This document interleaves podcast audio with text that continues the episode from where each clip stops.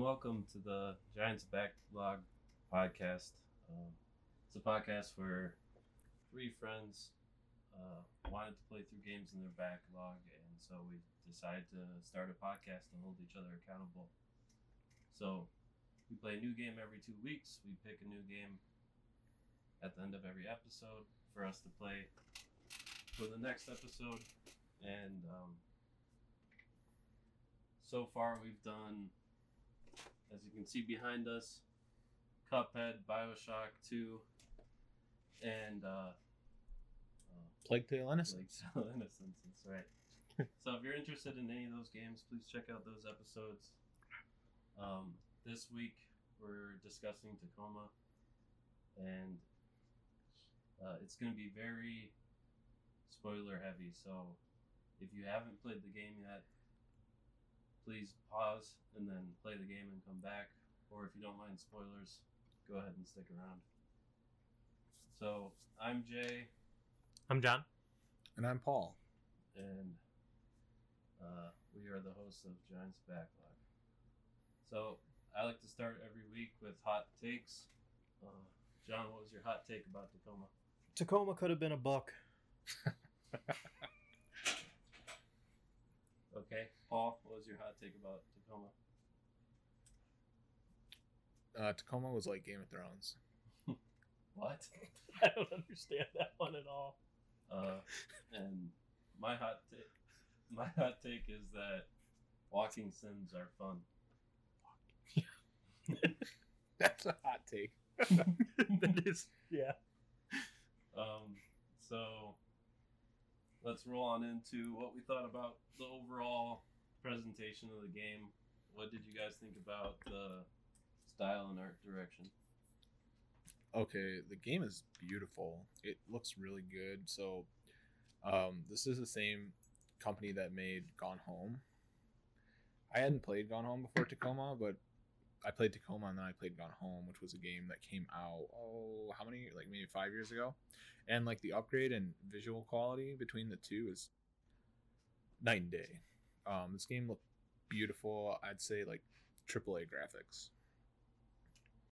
I agree. Um, I don't have too much to say on it. I enjoyed uh, how it looked. I don't know.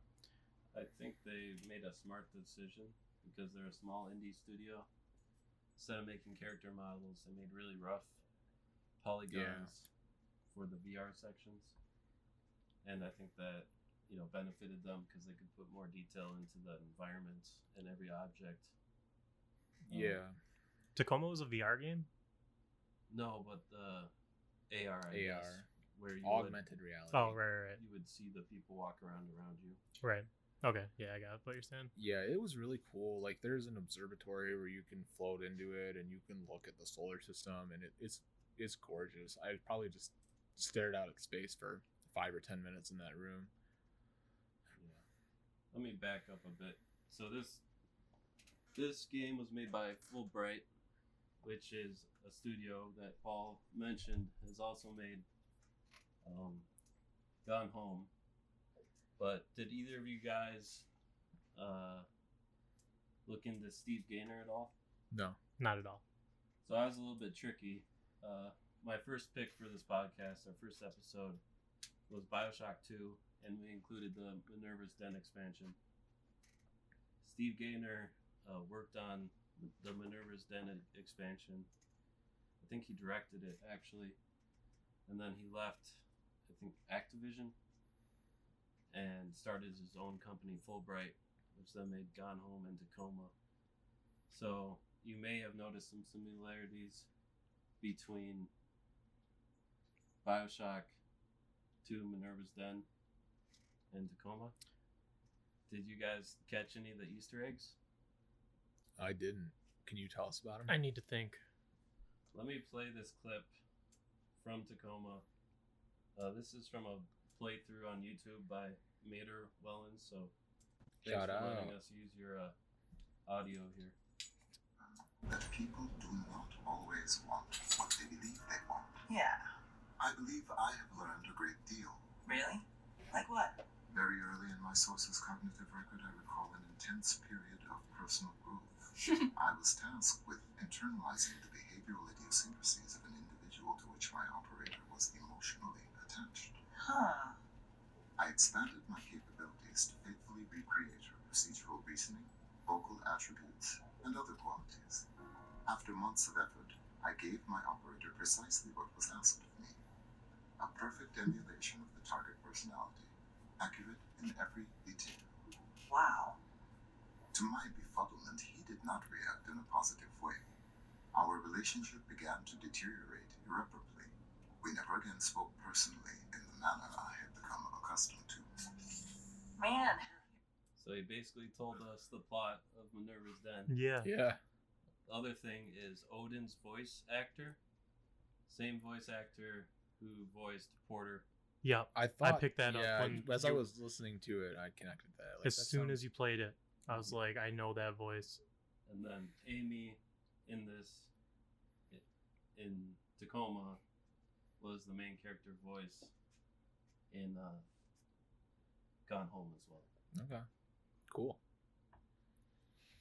Didn't pick up on that while playing through though. Uh, if you That's cool. So another really cool Easter egg that I found was um do you guys remember the video game mini game in Bioshock 2 Min- Minerva's Den? yeah, high It's- score. It was called Spitfire. Yep. So you can find Spitfire Super in Gone Home. Oh, on- really? By the TV, and then you can uh, you can find Spitfire Returns in uh, Tacoma. So that's pretty cool. I thought. played Spitfire Returns in Tacoma. I don't think I played it in Minerva's Den though. I missed So it. Didn't click for me. Gotcha. Where was it? Do you remember? It was in the uh, game room, Okay. I think. It was like um in the corner by the window, the big window. Did you guys play the basketball? Game? Yeah. That was one of my favorite parts. That was cool. Yeah. Yeah, uh, we'll talk about it later. Yeah. I think uh, some of the things we liked about the game. Some other um, Easter eggs that they had is there was a a book written by the same author as all the books in um, in Firewatch. So I think they're just big fans of Firewatch. and Hmm. They wanted to include that.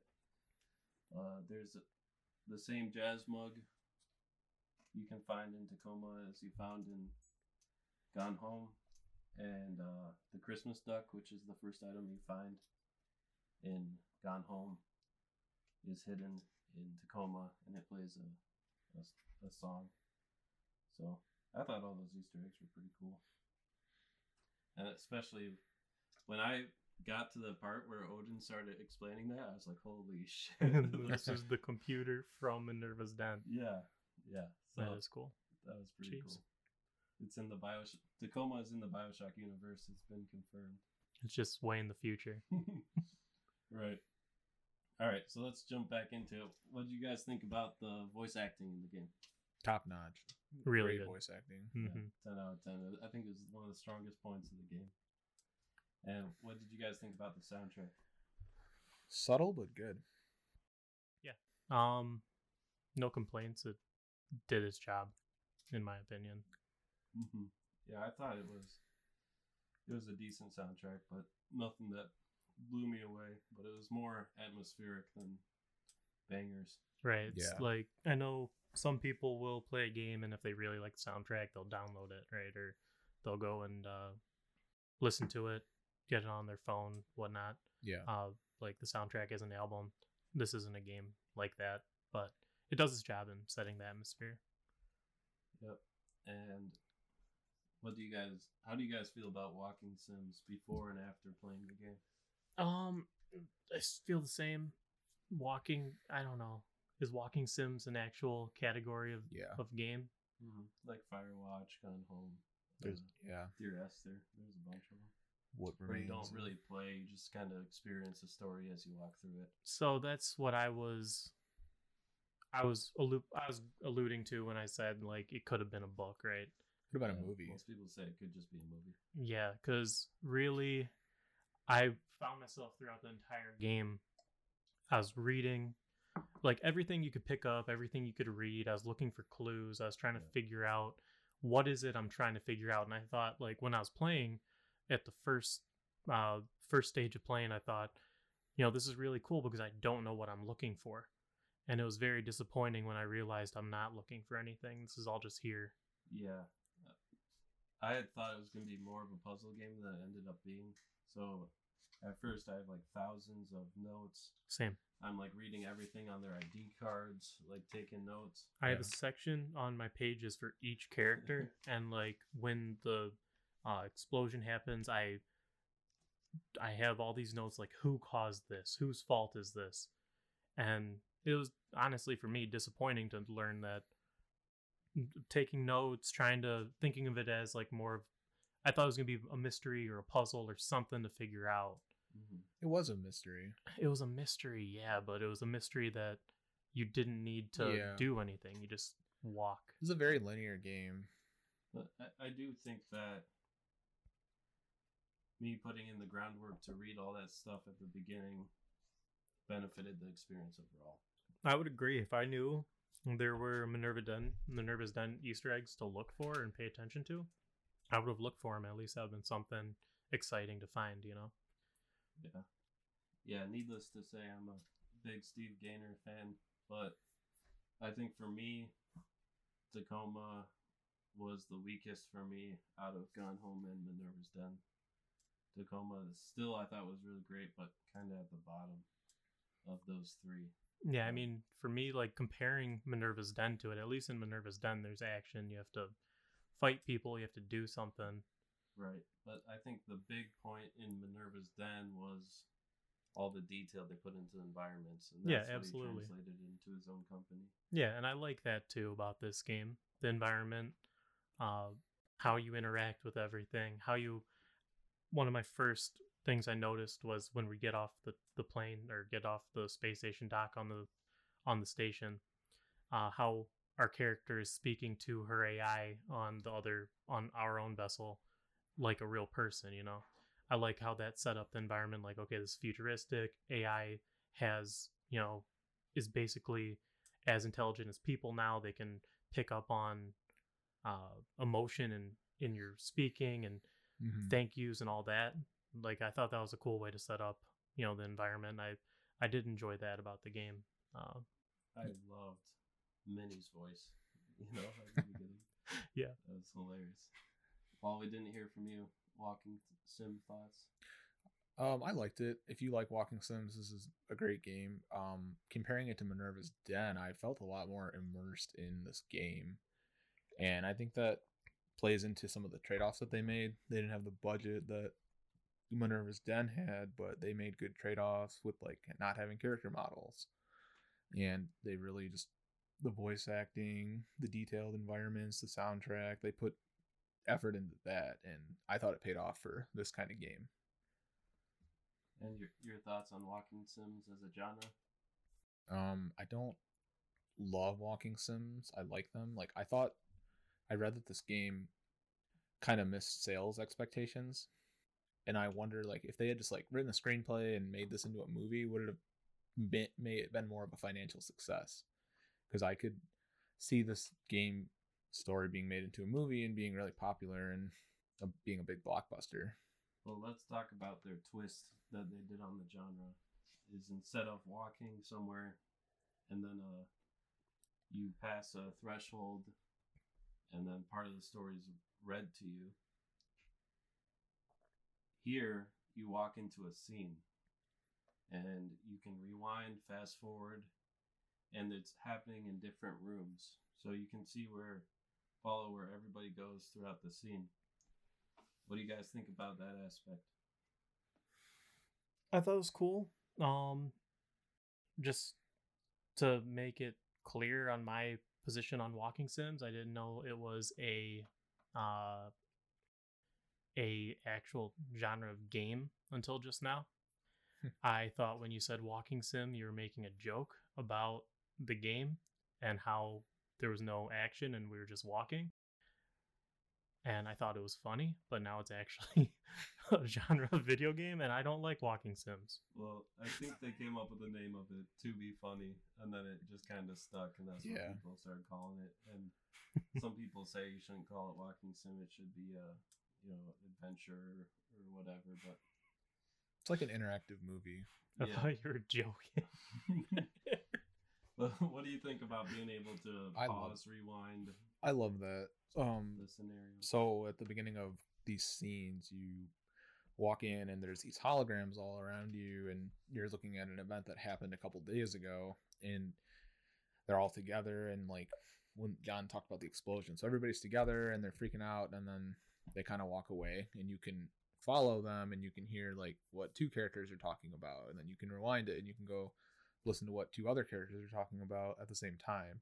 So it was I kind of felt like a detective and I'm trying to learn these characters' motivations to figure out like like John said, like who caused this explosion. what, what Mhm. happened here. Um, so, yeah, I I thought it was cool. I thought, you know, I played a second time with the, um, what is it called, the developer commentary on, and it was cool to hear kind of the background to it. And they said that they had to like set up sets with similar dimensions to what it was going to be in the game and they had to write a s- script, but also while timing where people are going to be. You know, it, it just adds a layer of complexity because you have to write scripts like three different storylines that then intersect and then go off different ways. Yep. And I thought that was really cool how they did that. Though sometimes I noticed it when I was playing the game where there'd be awkward pauses when they like would wait for somebody to enter the room or something. hmm Yeah. So I thought the idea was really cool. Maybe the execution wasn't 100% on it. But again, the voice acting was amazing. So what do you guys think about the length of the game? Too long, too short, just right? I saw today there's this the world record speed run is 13 minutes and or yeah, 13 minutes 5 seconds That's hilarious. by Game Freak 1394. It's got a YouTube channel. Go check him out. It's got two videos when he got the world record for 1331 and then world record for 1305. he beat his own record. Yeah. I thought the length was perfect for what it was. Yeah, I thought it was fine. Took me about two and a half hours to play through. Movie length. Yeah. Yeah, yeah. I mean, I'm not so high on this game, uh, and I guess it's probably just me in the genre. Um, so I was fine with it being a short game. Well, that's something I like about walking sims is that you know what you're getting into. You know it's going to be it's going to be a cool afternoon where you just play a story, you know. And it's similar to like sitting down with popcorn and watching a movie. Yeah. That's I get fair. the cozy vibes, and I know this isn't going to be a 40, 100 hour slog. I know I'm going to finish this game today and check it off the list, and I, I like that about Walking Sims. You Yeah. guys ever watch a movie and you wish you could like oh, I wish they would explore more about this or I wish they would touch on this or I wish we could go into this room. In walking sims you can do that, especially in, in this game. So I, I thought that was pretty cool. Having total freedom to explore the story. Yeah, that's the benefit of it being a game over a movie, is you have more agency, and I feel more immersed when I'm playing it than if I'm watching it. But that's just personal preference, I think. Yeah, I mean, if I would have gone into it knowing it was meant to be more of like a movie, then maybe I'd have a different opinion on it. Did you play through in one sitting? No. I did. I think I think if you're gonna play this game, play it through play through in one setting, like set aside two or three hours and just like a movie, like you know, it kind of sucks to start a movie, watch half of it, and then come back to it later. Yeah, I mean, I don't know. I I was bored. I Uh, turned it off for a second. I benefited from being injured, so I was laid up on the couch anyway. so I uh, got all the achievements in this game in one day. Played through it twice, got everything. Did you play on Xbox? Yep. Cool.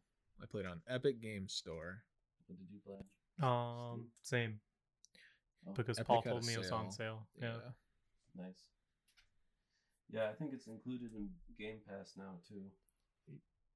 Yeah, if probably. wants to check it out who hasn't played it yet. So let's get into the story.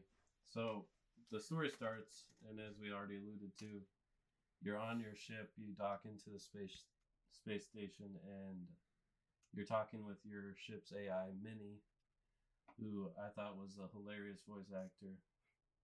And then you enter the ship, and you learn you're a subcontractor there to re- retrieve the AI for Venturis, the company that owns the space station. Any thoughts on this beginning section where you sign language in your password to get in, in your name? Just like what I said, I liked how it's set up that this is the future. I liked how we communicated with the AI, the AI. Um, during this part, uh, how we got the uh, our objectives to do from Venturis with the uh, right on the heads up screen. Um, I thought was cool. Um, but yeah, and at the beginning stages, trying to figure out. I like how there was a lot of items that you could pick up in the beginning stages too. I was trying to like carry stuff out into like this, Yeah. the next area with me. I'm like, is this gonna be something I need for the next puzzle? Uh, I like how not much was explained very early. I did enjoy that because it allowed me at least for a while to, ex- like, be very explorative, take a lot of notes, try to figure out what exactly am I doing. You know, What happened here? I wondered if it was going to be a horror game. Like I was prepared to go into the space station and have some alien shit happen.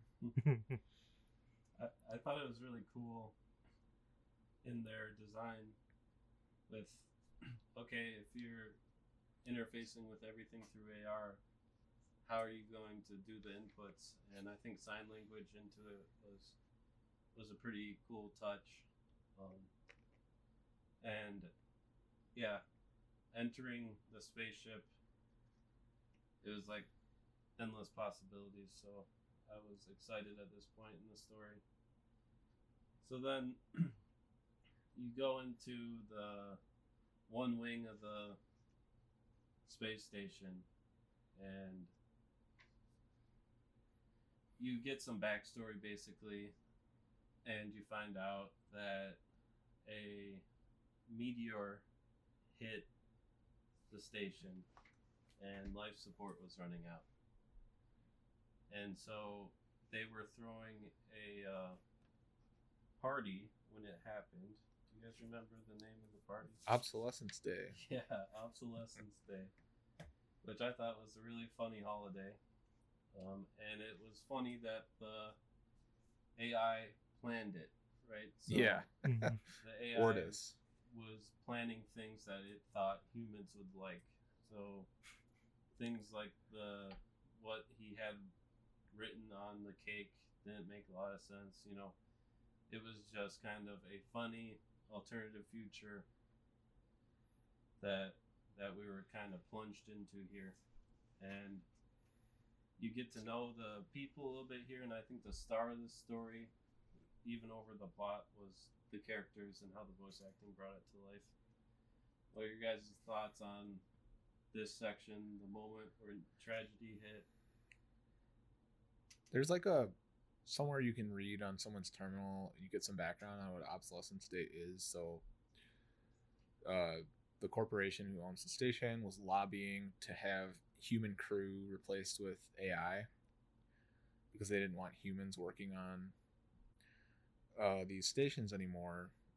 Because and like the idea is like okay, humans are obsolete, and then there was some like politicians who said no, we can't replace humans. They're not obsolete. So like obsolescence day is a celebration of that legislation being passed, um, mandating that human crews be used. Mm-hmm. Because like everything on the ship is pretty much run by the AI for the most part. Yeah, the people don't do a whole lot. that I picked up. Mhm.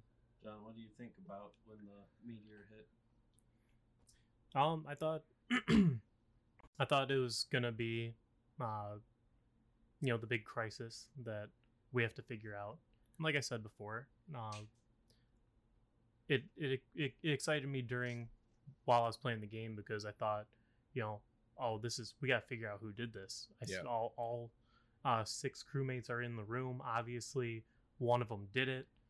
I'm gonna. I'm. I, I walked around. I took all their names down, um, and I thought this was like the big point of, uh, this is the crisis that's going on. This is why you're here. Time to figure it out. So I thought it uh, added a lot of excitement um, at that point, um, and a lot of you know intrigue for me to try to figure out you know what what's going on here, what's happening, and a little bit of context as to okay maybe try to figure out some context to what I'm looking for. You know. See, at this point, I had a different reaction. I thought, "Uh oh, here we go again. The AI is evil. Yeah. Computers are evil. Don't trust them. The AI did this." Which uh, ends up not to be the case, but we'll get to that. I thought it was cool. You walk into like their rec room, that's where they were having the party, and it's a mess. There's stuff all over the floor, and you watch the augmented reality scene, and you can see like they're having the party, and then the explosion happens, and they all kind of shake, Mm-hmm. and then you figure out, oh, okay, so when that happened, that's what caused all this stuff to fall on the floor. Yeah. And there's like letters on the ground that you can pick up, and you can hang on this like banner, and when you finish it, it says Happy Obsolescence Day. That's an achievement. Really? Yeah. I'd missed that one. No achievements for Epic Game Store. Yeah, I missed that though. I didn't realize you could hang them up. It is cool, and they talked about it in the commentary track a little bit. Is designing this so that you see the hologram interacting with something that's not there anymore, Yeah. and then you Mhm. can find it somewhere like on the ground or where they set it down later. Yeah. And it's kind of cool to have that uh, fourth dimension to all of these scenes. And maybe that was like you said, they kind of missed the the execution on some of the stuff. Like they could have probably had actual like puzzles with some of that stuff where you have to find something that somebody had and you don't know where it is now, and maybe you need it to progress. Yeah, I think overall, the common thought here is the game was too easy. Everything, every code you needed to find was easy to find, and The only things you needed really to find were keys. And to get those keys, you just went into the person's room and the key was on the desk. yeah, so I, I think it could have used from a little bit more depth. Yeah. There was really no puzzles. Like, if a puzzle is this is Roberta's locker and you need to get into it, you go to Roberta's room and on her Her messy Her- room. you go into her room and on her screen there's like three things and one of them is key code to my locker. It's like so there wasn't really puzzles it was more you know just walking Yep, which i hence guess is the point. Uh, so then later on, you learn that there's really no hope of recovery. So some of the crew agrees to go into cryogenic stasis to buy time Yeah. for the other part of the gr- crew to try to jury rig a a unmanned vessel to be able to support humans so that they can escape. Hmm. Yeah, because when the meteorite hit it, like ruptured their oxygen tanks, Yep, so they're running out of air. they had 50 hours left at the point of uh, Yeah, the explosion when they checked yeah Yep. Uh, and the cry- cryogenic stasis in this game was a little bit different than, you know, typical sci-fi cryostasis, um, where in these you couldn't go under for a long period of time without risking health hazards Yeah. Mhm. and to even go into cryogen, uh, you had to pass a, a health physical, and you end up learning that one of the characters, Natalie, uh, had a heart issue that would prevent her from successfully entering cryo. Yeah.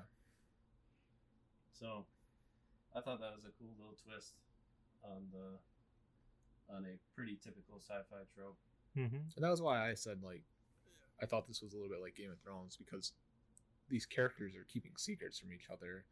Like there's a doctor on the ship and she does physicals on everybody to assess the chances that they survive cryo and she knows that this person Nat likely won't, but she doesn't want to tell people that and worry them. Yeah, and I think she got into like a debate with the computer too, like on the morality of it. Yeah, exactly. Yeah, and it's it's really cool to dive into the different characters and their interactions. That was I think the high point of the game. Um, so they mess up on fixing the unmanned spaceship. It doesn't surprise me because it doesn't seem like they were doing much before. So they didn't have like a lot of experience, but they accidentally cause an explosion and it seems like their hopes are dashed to try to make it off the space station alive. What are your guys' thoughts on this scene? It seemed like the climax of the story at that point, where the explosion happens. You see a hologram, a hologram get thrown across the room. It's emotional because she's in a relationship with the other character on the ship. What are your thoughts about this scene? I read something in um, the engineer's room. Uh, her evaluations were like average, and her partner, their like net runner who managed the ship's AI, had really high grades, and they were in a relationship. So even though the net runner could have gotten onto a better assignment, she was renewing on uh, the Tacoma space station just to stay in orbit with her girlfriend, and um, they're trying to fix Wife. it. Oh, they were married. Yeah, I didn't realize that. Yeah, her wife. Yeah, you can find pictures of their wedding, and you can actually find Roberta's ring in a grate. And if you pick that up and bring it with you back to your spaceship, it's an achievement because it's implied you're going to return the ring to her. Hmm. Yeah, it seemed like they were lucky to be alive after that explosion. Yeah, and just going back to the character development, the voice acting, the that scene was actually, I mean, the we you guys have talked about it, but uh, they do they did do a very good job making the characters seem real, um, making the characters giving them a lot of emotion, giving them a lot of depth, and in that scene uh, when Roberta's thrown to the ground and um, I was pretty sure she was dead, and Yeah, you have uh, Nat over her body, like oh, doing not CPR. doing CPR, like crying, like trying to bring her back, all that. Yeah, Like it was a good emotional scene for a game for sure. yeah. She wakes up and you can just like she's like so relieved that she's okay. Mm-hmm. Because I thought for sure she was out. I thought yeah, I thought there when I went in, back into that room because I think you walk out of the room and then the explosion happens. You have to go back into the room see what happened. I think uh, uh, I expected them both to be dead in there, right? Because it was it was a pretty violent explosion from what you could see in the in the AR. and Um, if you um go into the other room, you can hear the ship's doctor like talking with the ship's AI. Was his name Ortis? Odin. Odin. Odin, yeah, and Yeah. they're like they're debating they're saying like he's telling her this isn't going to work and she's she kind of realizes it too but she wants to hold on to hope that Yeah. it will Yeah, so after this explosion ha- happens, Odin, the ship's AI, hints to Sarah, the doctor, that there's a secret door that she should go through. And this is kind of where you start to realize that Odin, the AI, is a good dude and uh, wants uh, the crew to stay alive. yeah and at this point i'm thinking odin must be self-aware is what i don't know if they definitively said if he was or not but it seemed like he he was self-aware and he had a will of his own and you can read something in the doctor's like quarters where it talks about she was on this assignment in the past and somebody was injured and she was performing surgery and the surgery went wrong and she has like messages from the corporation saying oh if you accept responsibility for the death you can get on a better assignment make more money get more leave, all that stuff. But what you find out is she determined that the surgery went bad because the medical AI who was assisting in the surgery screwed up, and the corporation is trying to cover that up. Hmm. Yeah. So she already didn't have a lot of faith in AI from that experience, but it's also a character development for her. And so Sarah continues to this secret area. She goes into it, and in there, she uncovers the tr- the truth. There's a newscast about the CEO of their company that is reporting on the death of six passenger crew on the Tacoma space station, which obviously hasn't happened yet. So they planned the whole thing. Yep. It was to get Congress to pass their proposal for a complete AI crew, which would increase their share price, increase their profits. So it was a it was all set up through Venturis to sacrifice this crew to turn around their failing company. Yeah, you you guys think about this big revelation moment? there's like messages too. They're trying to set up like this colony that's like a luxury colony. Mm-hmm. I forget the name of it, but you there's constant messages about like, oh, put a down payment on a condo in this luxury Yeah, and I like condo. that for and there's pressure from shareholders to get the company to speed up the development because they're behind, and the, they blame uh, the human workers for the reason they're behind, and they think, oh, if we can just have all AI, it'll be faster and it'll make us more profitable. Yeah, because in the beginning, when you're first going into, I think the second area, you're taking the elevator down, uh, and it's a pretty long elevator ride. So they obviously want you to see it. So for like 30 seconds, you're staring at this ad for the new colony, right? Yeah, And you go Acres through or something. Yeah, and you go through a lot of the game without uh, that colony. I mean, there's other flashes of the ads for the colony, but nothing really substantial coming up. But like Jay said, Venturis is kind of failing, um, and they're on. They have there's potential to lose this luxury colony because they're running out of funds. Yeah, They're uh, so the corporation has a large incentive to uh, become more profitable. So, uh, I mean, I have Every- to go back to it again, but I wish there was clues that you could figure that out on your own instead of it being just spooned at the end. everybody in this game kind of has like a some kind of relationship with somebody else that's closer than their relationship with every other character.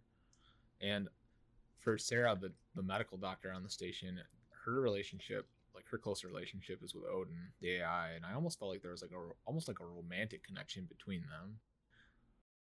But Yeah. maybe just really good friends. But She- they're very close. She would often confide in Odin more than anybody else on the ship. And Which would, is realistic too. he would console That's- her too about those people who died in that surgery that I mentioned earlier. So like Odin in some ways was almost the most human character. Yeah, and throughout the game, you find hints that maybe this crew on Tacoma isn't the best crew the company's got. They all seem like pretty much underachievers, or they don't want to be there, or they're only there short term, Mm-hmm. or they want to go to a different company. Yep. Yeah, over there's and over again. Every character has something where they're not the top of their field, obviously. yeah, Roberta is like worried that the she's not going to get renewed and that she's going to get split up from her wife. Andrew wants to go to a different space company. He Well, that's left Clive. Car or Clive. Mhm. Yeah, Clive's mom is like pressuring him to go to a better job. Oh yeah, Clive's applied to two other places. Yeah, He's But he- messaging with the Carnival. Uh, Another company. company. and he had a letter too saying that uh, he left Carnival to go there, and now he's not allowed back. Yeah. So he's like doing all these. He's like really. He's motivated to get out because he even knows he's not welcome back there, but he's still trying. Like, so a lot of that I, early I was taken in as like they all have motivation to do this. You know, Yeah. they all have motivation to make this mission end sooner. And from Venturis's point of view, if you're going to sacrifice a crew, this is the one to sacrifice Yep. for the bottom line. Yep. I mean, it makes sense. So you you find out all this. I have a note that I really thought, uh, what's his face, Sturgio, the CEO of the company. Yep. That voice acting was really done well, but it was kind of par for the course course at that point. hmm when you find the messages from the CEO about like this cup like this uh scheme, there's also some messages. You can see like Odin sent out a distress signal to some other AI and they're kind of like running him around like they're telling him like okay we're sending help. And then he it becomes apparent in the next message like they're not going to send help and they're just kind of telling him like help's on the way. Don't worry about it. Yeah. and Odin you could tell Odin is concerned for uh, the crew. Yep. So then Sarah is able to restore the comms to the ship. They get in touch with Carnival, the the rival company rival company. Carnival sends a a crew to come save them, which obviously looks really good for their company, really bad for their competitor. And everybody gets off the ship and survives. It's a happy ending. Mm-hmm. yeah you at the end of the game you find out that your character who you're walking around with is actually an agent for the government or carnival or something Yeah, that was the next Um, point I was gonna say. Uh, what's the name your main character, the big twist at the end is you're not a subcontractor for Venturis. You're actually a freedom fighter for AI. for the AI liberation. Yeah. yeah So uh, everything you thought you were doing throughout the game ends up being the opposite. You take Odin's uh, core or whatever core operating system.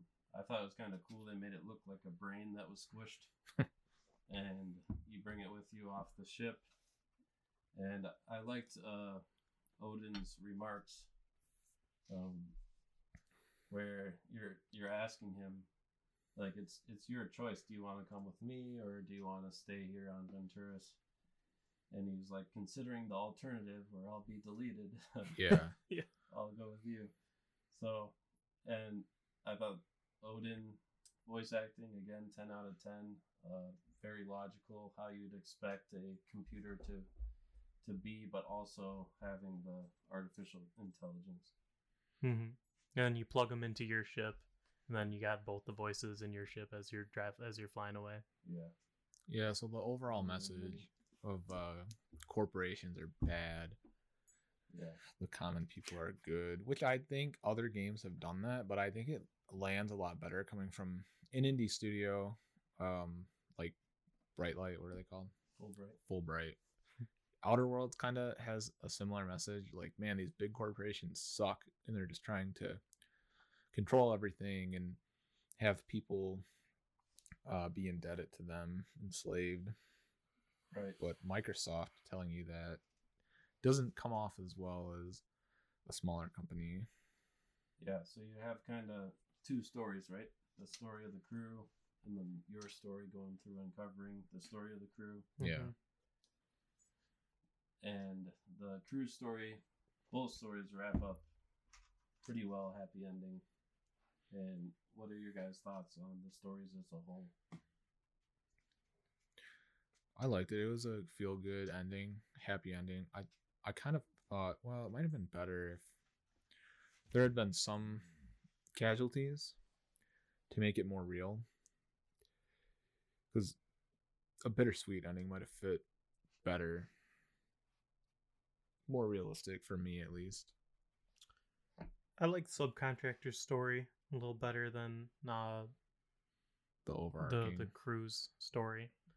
Uh, oh, just because I liked the the twist at the end that you know everything you just did in this entire game is actually for a different purpose than than what you believed it was for, which was cool. All of your goals were the same, and even you were uh, deceiving Venturis because that they thought you were a subcontractor bringing the AI back to them, but really they were walking you through how to upload the AI and to upload all the memories into the core and do all these things so that you could take uh, Odin with you. And they basically walked you through it. And at the end of the day, it was so that you could liberate Odin as opposed to hand him in to uh, Venturis like you thought you were gonna do. So yeah, I liked how they were congruent stories, but for a different purpose than you thought it was going to be. When at the beginning of the game you see more things are decrypted or encrypted i mean. Mm-hmm. um, you can kind of feel odin is resenting you a bit but i think by the end of the game odin picks up on that you're there to help him. Hmm because when you're loading into the different areas, sometimes uh, uh, messages pop up on the AR uh, screen or heads up, whatever. Mm-hmm. And towards the end, it starts to say like ally question mark and, and like stuff like that. So you can tell that Odin's catching on that you're not there to delete them. That's interesting. I didn't pick up on that. it was I cool. didn't either until I watched the commentary track. or listened Well, back through again. in the beginning areas, when you go to someone's terminal, there's like ten messages that you can read, but eight of them are uh, scrambled. Mm-hmm. And then as you progress through the story, more and more of them are you can read them. Mhm. So I don't know if that was part of that as well. Yeah, I believe so. Yeah. All right, so a couple extra things to talk about in the story. The basketball hoop was cool. Um, there's an achievement if you take the skull out of that area from the Oh. skeleton and throw it through the hoop. really? You get achievement. Um, there's one from doing a, ba- a basketball hoop from like really far away, so that took a while to get. but I thought the basketball hoop was fun. Yeah. I thought it was cool because in that room there was like it was like a six. It was like a hexagon shaped zero room, gravity. and there was a net. There was a hoop on three of the six. So I was like, man, I wish there was other people here because this could be like an actual really fun game. Yeah. You know? Yeah, and one half of the hoop was one team, and the other half was the other. Mm-hmm. Yeah. So depending on what side you scored from, because it's zero G, uh, it was a different point. It would be fun as like a multiplayer game. Yeah, definitely. zero G basketball. Floating around. Um, and also, your character model is actually just like a orb, so you can actually fly through the hoop. Really? So, Didn't try. that was funny. I was hoping there'd be an achievement for that, but um, what do you guys think of your device you use? It's a a book that's just a loading bar. Um, it made me come. It made me go back and make sure I looked at everything. I don't really remember interacting with it too much. It was only like you could plug it into like the uh The thing at the beginning of the level. of yeah of whatever area you were, and if you came back to it to grab it and you hadn't seen everything, it would say like fifty percent loaded. Yeah, that was like the the plot thing. Like you gotta put your book on the thing, and then it's gonna take a long time to download. So go explore. But the progress bar only moved as you like saw the AR scenes. Hmm Which could get annoying if like you've seen everything or you thought you saw everything. Nah, I mean, I none never- of the areas were miss big enough to actually like yeah. Did you ever anything. did you ever go back and it wasn't at hundred percent? yeah like never went- five times. I never went back and it wasn't at hundred percent. Yeah, me neither. But I thought the design was cool. It was like a notebook. Um, they could have done a tablet. They could have done a USB drive. hmm It just seemed like more interesting than those easy ways out. Yeah, no, it's a notebook and it's got your name like on the spine. So Mhm. it's yeah. Well, Growler koozie down. and what do you guys think about the the ads in the elevator? In the elevator Some of them were funny. Um, I liked honestly. I thought the elevator was funny. I liked it. I liked how the elevator music. Uh, I like I like how long it sat you there. It like stuck you there for like thirty seconds. It was way longer than you expected it to be. yeah, I was worried my game was gonna crash every time I used the elevator. I I liked it. Uh, futuristic. Here's an elevator, but you can't just look at the wall. You, here's an ad you have to look at, right? And Yeah. And not only is it an ad, it's an ad for our company. Yeah. that you're working for. Um, and I thought an interesting concept that they had in this game was uh, the hey, the uh, company loyalty is a, a currency. It is actually the currency. And you can exchange it. Yep. So you, you work for a company and you earn loyalty points instead of dollars, which I thought was interesting. One of the guys, Andrew, um, he has a bunch of messages back to Earth to his family. He hasn't seen them in so long because he keeps doing rotations and not going back to Earth because he needs to raise money so his kid can get into a good university and so they can afford to pay for it. And there's like a lot of friction between him and his husband because his husband is like, "Oh, you're not being a good dad to our kid," and he's messaging back like, "Somebody's got to pay for his college." It's, it's tough. It's like a dystopian world that the mm. story is set in. Yeah, I mean, there's a lot of reality in a lot of it, though, too. Yeah, You know, it's just to a degree that, you know, just in this universe is the future and can make sense. yeah. So now let's get into the characters because we only briefly touched on them. And Paul has a good uh, way of guessing what I'm about to talk about. So earlier he already talked about how they're kind of sectioned off into duos. So I kind of want to talk about each character as two characters at a time because they mainly interacted with that other character. So first, let's talk about Evie St. James and Clive Sid- Siddiqui. Sticky. So Evie was the administrator, I believe, on the ship. She was the one in charge. And Clive, I don't remember his job title, but he didn't seem like he did a lot. He was really caught up in his past. You go into his room, you see his football, high school football tournament trophy. He's got his a football on a stand. It's really, you know, he's kind of all about his past as a character. He used to work at Carnival. He left there or got fired. It's unclear, I think. And he's caught up in that. He wants to go back to that company. So I think he's very much has rose tinted glasses, um, looking at the past.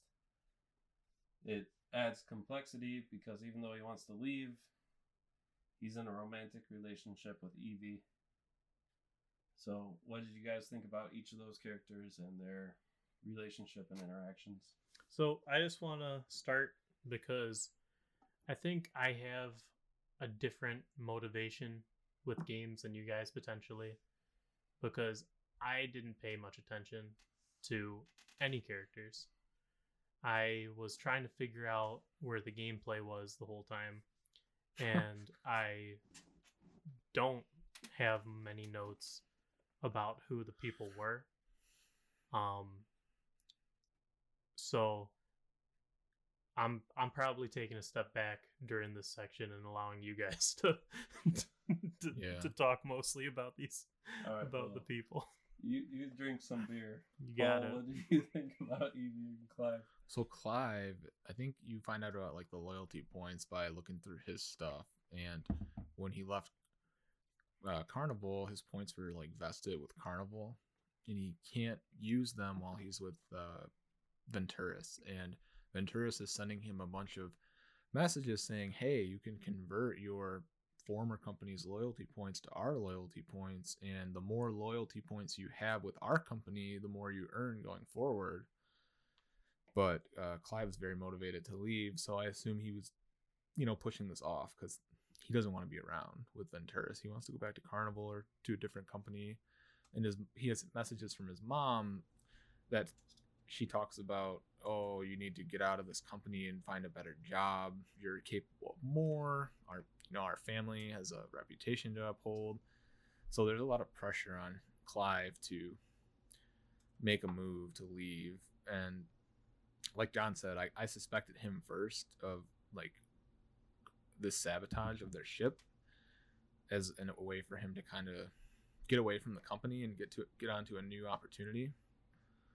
And I I thought his relationship with Evie was a little bit shallow. I'm not con- I wasn't convinced that it was very deep and I I think there were messages of some other crew members who maybe thought that as well. But then as they're interacting and you hear them talk, Clive's either a really good liar or he really did care for Evie. They have a so when they send people into cryo to preserve oxygen, I think they send Clive and Evie in first and they have a really like tender moment. Like they kiss before they go into cryo. And it kind of made me think, well, maybe they do care. Maybe Clive does care about her. Or maybe he just thought he was he was gonna die and he might as well be nice at the end. So I'm I'm cur- I wonder like, well, what did Clive end up doing after the events of the game? Um, Evie, I don't know. She seemed pretty 2D to me. She was just the administrator of the station, so she's in the top role. I don't think she had very high marks. Um, there was some question of whether or not she'd be renewed on uh, the Tacoma station to be the administrator again, and they find out that they're all going to get renewed. And then when you find those messages from the CEO, it talks about how oh this this is the most like the most optimal station to sabotage because the crew are um, unnoteworthy. It would be cheap if we lost this one, this station compared to other stations. So let's just renew the crew so we can sabotage them. And then everybody was really happy who was stressed out about being renewed, like Evie and Bert, probably Andrew too. Yeah. Um, Evie, I have some notes on. I believe it was her sister uh, who died a year prior to this happening. And you could tell she was still a little bit hurt about that. Uh, she uses sleep aids to help her sleep because it's a stressful role. And she still hasn't gotten over her sister's death.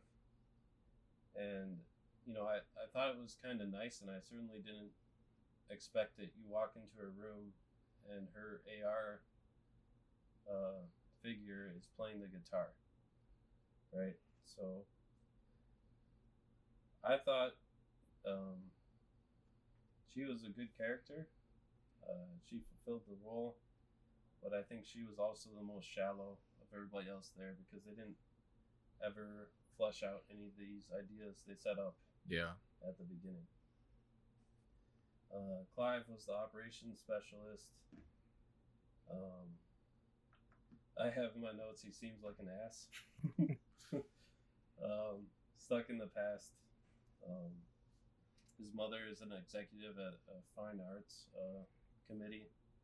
So they're very much like our family has this reputation. What are you doing wasting your time? Yeah. on this uh, at this failing company in their uh, lower echelon. So, and he, at, you find out he's heartbroken, and it seems like he might just be using Evie for a temporary relationship. Yeah. And then let's talk about the next duo. We got Natalie and Ro- Roberta or Bert. Yeah. So they are wife and wife. Um, is the network specialist, and Roberta is a mechanical engineer. Um, Roberta thinks she's holding back Natalie, and uh, uh, Natalie is given top marks. She seems like a genius, and but she's also kind of the troublemaker of the group. Yep. Um, she doesn't like to follow rules. Um, she's the one who's constantly trying to teach Odin things that the company doesn't want it want him taught. Yeah. And you know, I thought it was kind of cool that Natalie and Roberta share a room, and Natalie's room's just used for storage. It kind of fleshed that those two out more. It was cool to walk into Roberta's uh, engineer working office and see what she has at her workbench. You know, pictures of them and and She has uh, her diploma too on the wall. So I thought those two in their scenes together were probably the most interesting duo out of the three. Yeah, I think they definitely explore their relationship the most. The general format we, we touched on this is everybody's together at the beginning of a scene and then they kind of split off. And it's usually Nat and Bert. I think I called Nat a net runner. I guess I've been playing too much Cyberpunk network specialist. But um, there's like a scene where they're talking with um, what is her name, Evie, and Nat says she doesn't have access to Odin's like core programming, and it's like hindering her ability to do her job, and she's really upset about it. And Evie keeps putting in requests to get her that access, and uh, Venturis keeps denying it, and it just causes a lot of friction, and it kind of plays to that whole secretive nature of what Venturis is doing and their motives. And I think Natalie kind of picks up on that because she's really like anti corporation. And there's a dartboard in the rec room, and it's got a picture of Sergio's face on it, and you can play a little mini game. It's cool. So a lot of the employees, especially Natalie, seem to resent the corporation that they work for. Yeah. Like I said earlier, I think that the scene between Natalie and Roberta when the explosion occurs is the strongest, most feeling provoking scene of the game. Yeah. Uh, hats off to the voice actors. It's also really cool that all these scenes were acted out by real people for the motion capture. So I think that these two characters are probably my favorite of the game, other than Odin. So let's go into the next duo. We've got Sarah Hasmadi and Andrew Dagyab. Sarah is the medic. Andrew is the botanist, which is a important role on the space station because he produces all the food um, through growing plants and and so Sarah, as we alluded to, she uh, botched a surgery in the past. Is still kind of recovering from that. She uh, is a bodybuilder, which I found in her locker. That was kind of cool that they flesh out these details on them. And Andrew, he's got a husband back on Earth. He's, I think we already talked about, he's trying to pay for their son's tuition, and that's why he's sticking around at Venturis uh, off Earth, missing their son's childhood to uh, fulfill that that dream of sending him to college. Yeah. So uh, he, I've got all these notes on these uh, characters that ended up not meaning anything. I know that Andrew's grandmother was killed in a Tibetan massacre in 2052. Uh, he invested in an orbital bungalow. And yeah, in these scenes, he seems to split off with Sarah the most. They seem like they're friends in the group, and they're the only two that aren't romantically interested in each other. And Sarah, I found anti-anxiety meds in her drawers. Um, she she had to testify that it was the AI's fault. The for the surgery, the company, as we alluded to earlier, trying to get her to retract that testimony. Did you see the stats on the AI on the wall? That was in relation to the Heka AI that was a, a part of that surgery. I have it in my notes somewhere saying that for four weeks the AI's performance had been on a decline, and the AI became uh, unpersonable or antisocial, uh, leading into that surgery. So there's like definite, definitely like warranted suspicion on that AI uh, as to Sarah's claims. But like you were saying, uh, the company wants to trying keep it quiet. cover it up. Yeah. Yeah, there's like metrics to score the AI, and one of the things Natalie adds in her office is she has Odin's metrics, and she like you can see a conversation with Odin where she's like, "We're gonna get your numbers way up." Yeah. so I, I think not a whole lot more to say on this duo. They didn't have as deep of a relationship with each other, and it wasn't explored as much as say Roberta's and that's.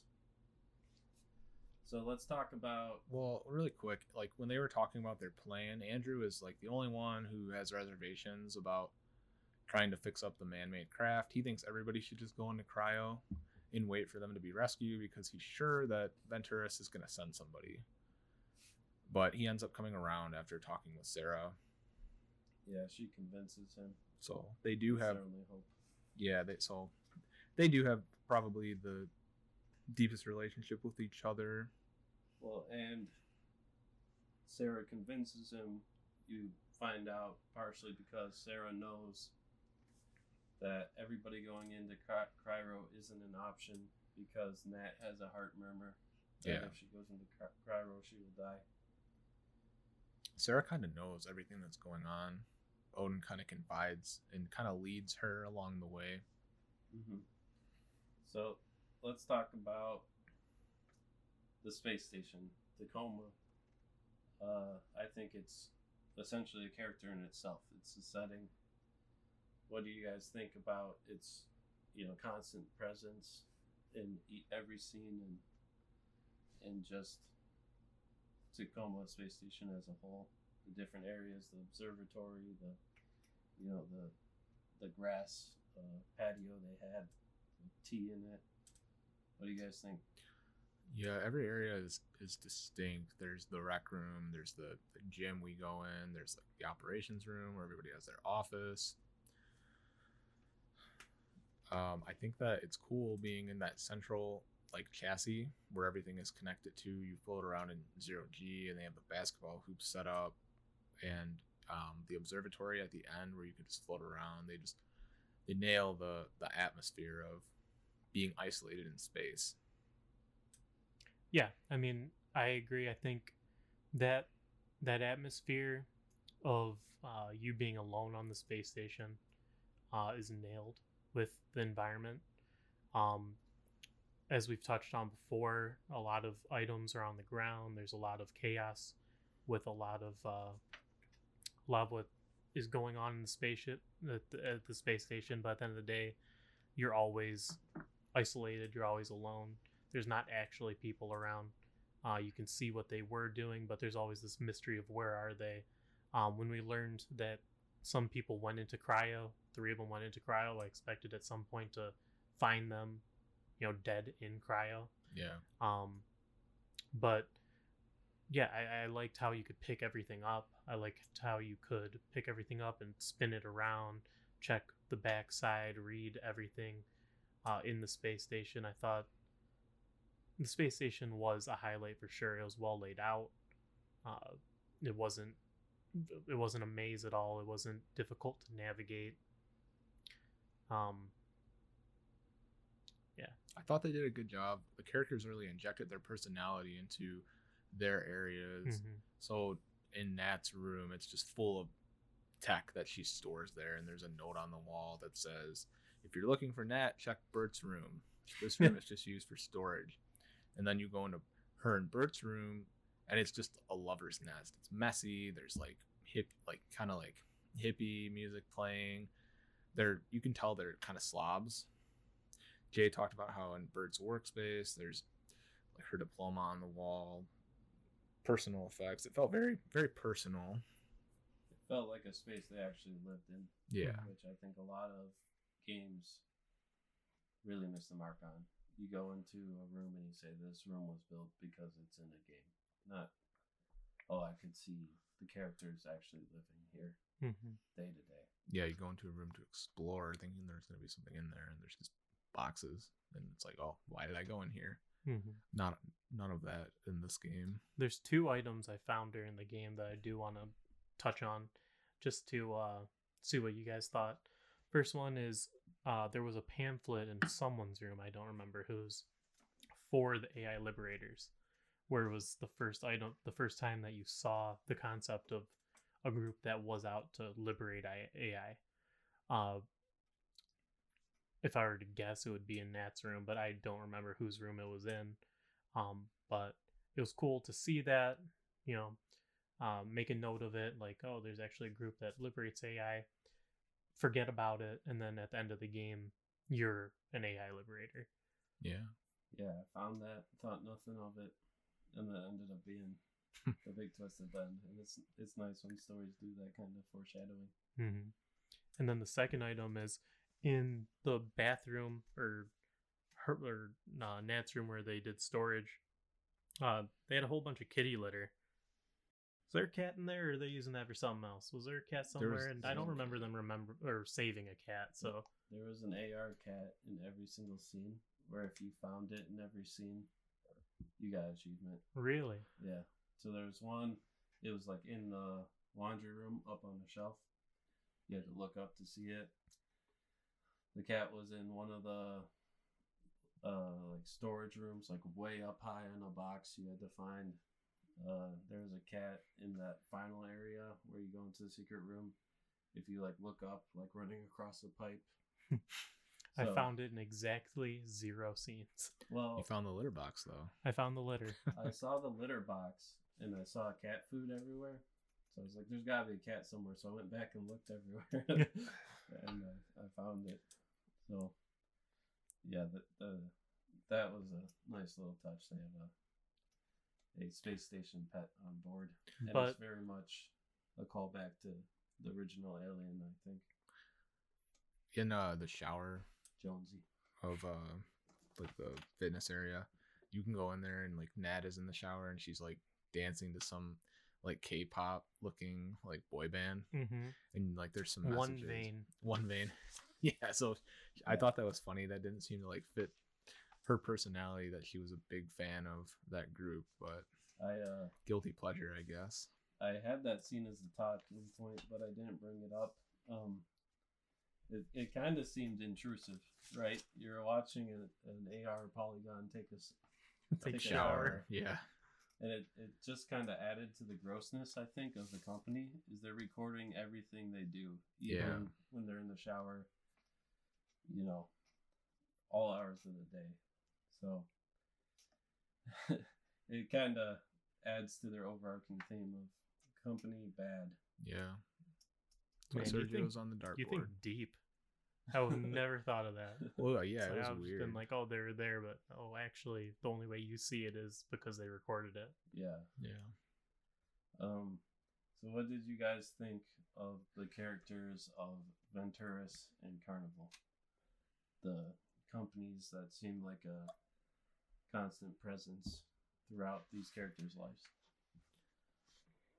Well, Venturis was really scummy, sacrificing human lives for profits. But I mean, at the end of the day, that's what companies care about. Uh, I don't really know how I feel about Carnival. I mean, they seem like the good guys. They came and rescued them. I don't know if they're any better. Like, who's to say if they were in a similar situation, they wouldn't do the same thing? Yeah, Yeah, I think that about sums it up. And then any thoughts on Sergio Venturi, CEO of Venturis? No thoughts. I think we we said it all. It's pretty shitty.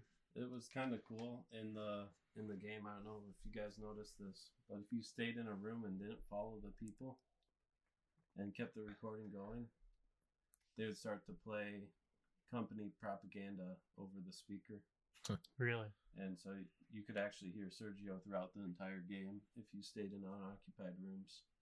Hmm. He seemed like a typical video game CEO of an evil company. yeah, but I thought the voice acting was done well. yes.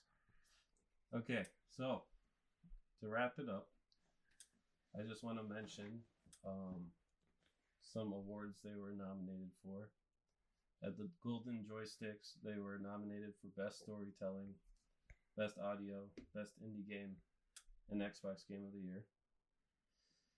At the National Academy of Video Game Trade Reviewers Awards, they were nominated for uh, Original Adventure. At the Independent Games Festival, they were nominated for Excellence in Narrative. At the 14th British Academy Games Awards, they were nominated for their narrative. And at the 2018 Games for Change Awards, they were nominated for Best Gameplay. Best gameplay. That's interesting. well, I will say some of these games we've played, I've I've encountered a lot of jank, yeah. a lot of annoyance in having to redo big sections or having bugs that really brought me out of it. Mm-hmm. In this game, I had none of that. Yeah. Not once. Only thing that I could say was maybe a hitch was sometimes going down the elevator would skip. Yep. But I, I believe if I would have played it on my Series X, it wouldn't have done that. I played it on the Xbox One X. So they sold fewer copies of Gone than Gone Home did, which Paul said he thought it missed the mark sales wise that they were expecting. And I I think that you're right in that statement, but I don't know why. Why do you think that Gone Home was such a takeoff success and Tacoma wasn't? Only thing I can think of is in games media, everybody was raving about Gone Home. Yeah, I think Gone Home. word Was, of mouth on Tac- Tacoma never really took off. yeah, I think Gone Home was just covered more by the, the gaming media, and more people played it as a result. I don't know why the reception in the gaming media was more lukewarm on Tacoma. When did it come out? Uh, I believe 2017. Maybe everybody was just playing Breath of the Wild. I mean, I'm sure they still did well and made money on this game. yeah, I I mean, me personally, I'm a big fan of Fullbright. I want him to keep making stuff. I'll be down for a fun afternoon anytime. Sit down, settle in for a movie game. Yeah. But I'm a fan of the walking sim genre. I'm not sure how big that like it's a niche in the gaming community. I'm not sure how big it is. Yeah, but in the walking sim niche, I think Fullbright and uh, blanking on the name that made uh, Firewatch. Coffee House publishes it. I forget who who made it, but those two are kind of the gold standard. Mm-hmm. So let's get into our final thoughts. This is where we talk about our final verdict and how we would put a score on the game. John, you wanna Uh, go first? Yeah, sure. So for me, I think I just didn't know what I was getting into. I didn't realize, like like I've said earlier, I didn't know walking sim was a genre of video game. I didn't know they make video games with so little actual gameplay, or where you just kind of walk through. If I would have known to treat it like a movie or a book as I was going through, then maybe I would have enjoyed it more. But for me, the entire time I was playing, I was looking for more. I was looking for something to do and never found it. That being said, I do I, I can see the value that uh, the player development, envir- develop, environment, environmental development had. Um, I I liked the ability to pick up literally everything in the entire space station and uh, examine it. I think if I was actually able to look for clues and had to figure something out, I probably would have enjoyed it more because that was something that was more of what I was expecting. But I can see, like, I see the value in in uh, the characters that were and the story that uh, we played through. But for me, with how I thought the game was going to be, um, I personally just didn't enjoy it very much uh, when I was playing through it. For me, uh, are we doing ratings right now? Yep.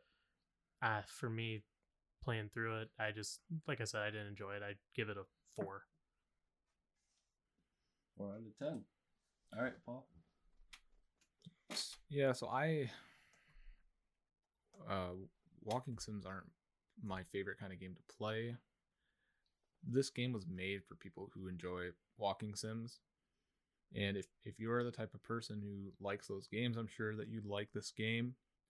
There's not a lot of traditional gameplay where you're shooting a gun or interacting in a meaningful way with your environment other than reading stuff and walking around and looking at stuff but i think that's the norm for this industry like firewatch is the same way gone home was the same way and that's that's okay. This game isn't for everybody but they didn't make it for everybody. It's not targeted at a mainstream audience. And i think this game everything it tries to do it does good. Uh, we talked about how it kind of missed the mark or didn't quite execute on everything it tried to do but i think overall it did everything good. The setting of the tacoma space station i thought man they really could have made almost any kind of game they would have wanted to in the setting. They could have made like a survival horror game.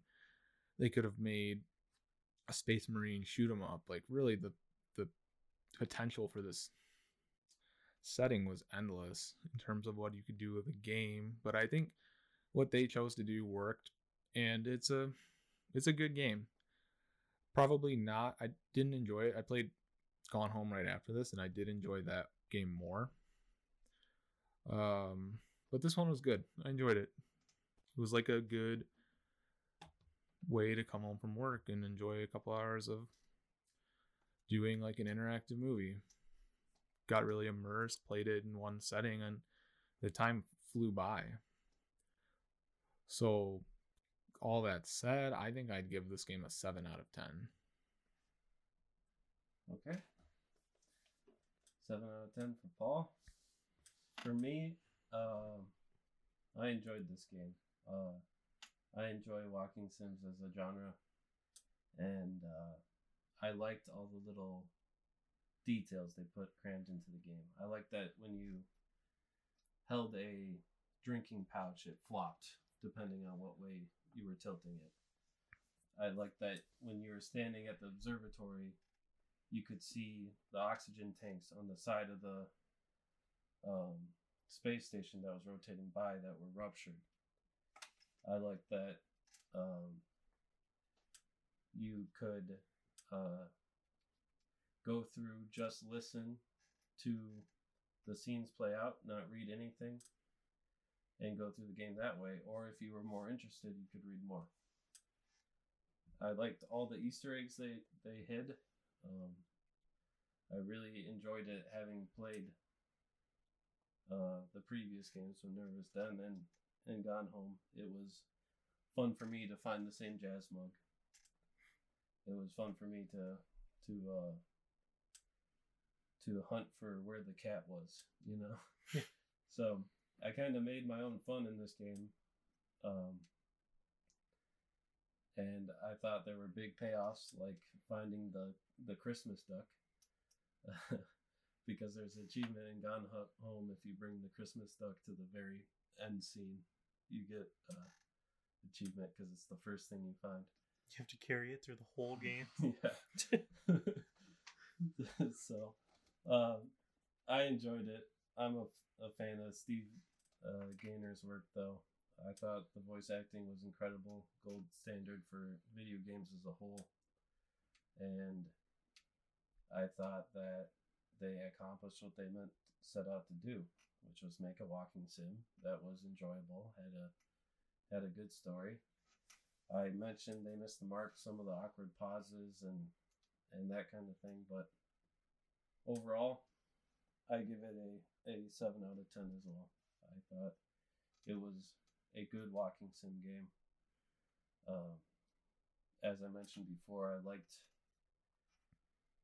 Minerva's Den more than uh, Tacoma, and I think I, I would put Gone Home as the top of the three. So, For me, it's a seven out of ten. So four for John, seven for Paul, and a seven for me. I definitely liked it more than Minerva's Den. You think so? Yeah, I think that yeah, I just felt more immersed in uh, Tacoma than I did in Minerva's Den. I think that maybe marathoning by all of Bioshock 2 and Minerva's Den directly after may have had a detriment on our experience with Minerva's Den. Yeah. Uh, but that's how I feel about the three games. Um, the last thing we do every podcast before we close it out is we pick the next game in the rotation, and this pick is John's pick. So, John, what's it gonna be? So, for the next episode of Giants of Backlog, we will be playing the Spyro Reignited Trilogy.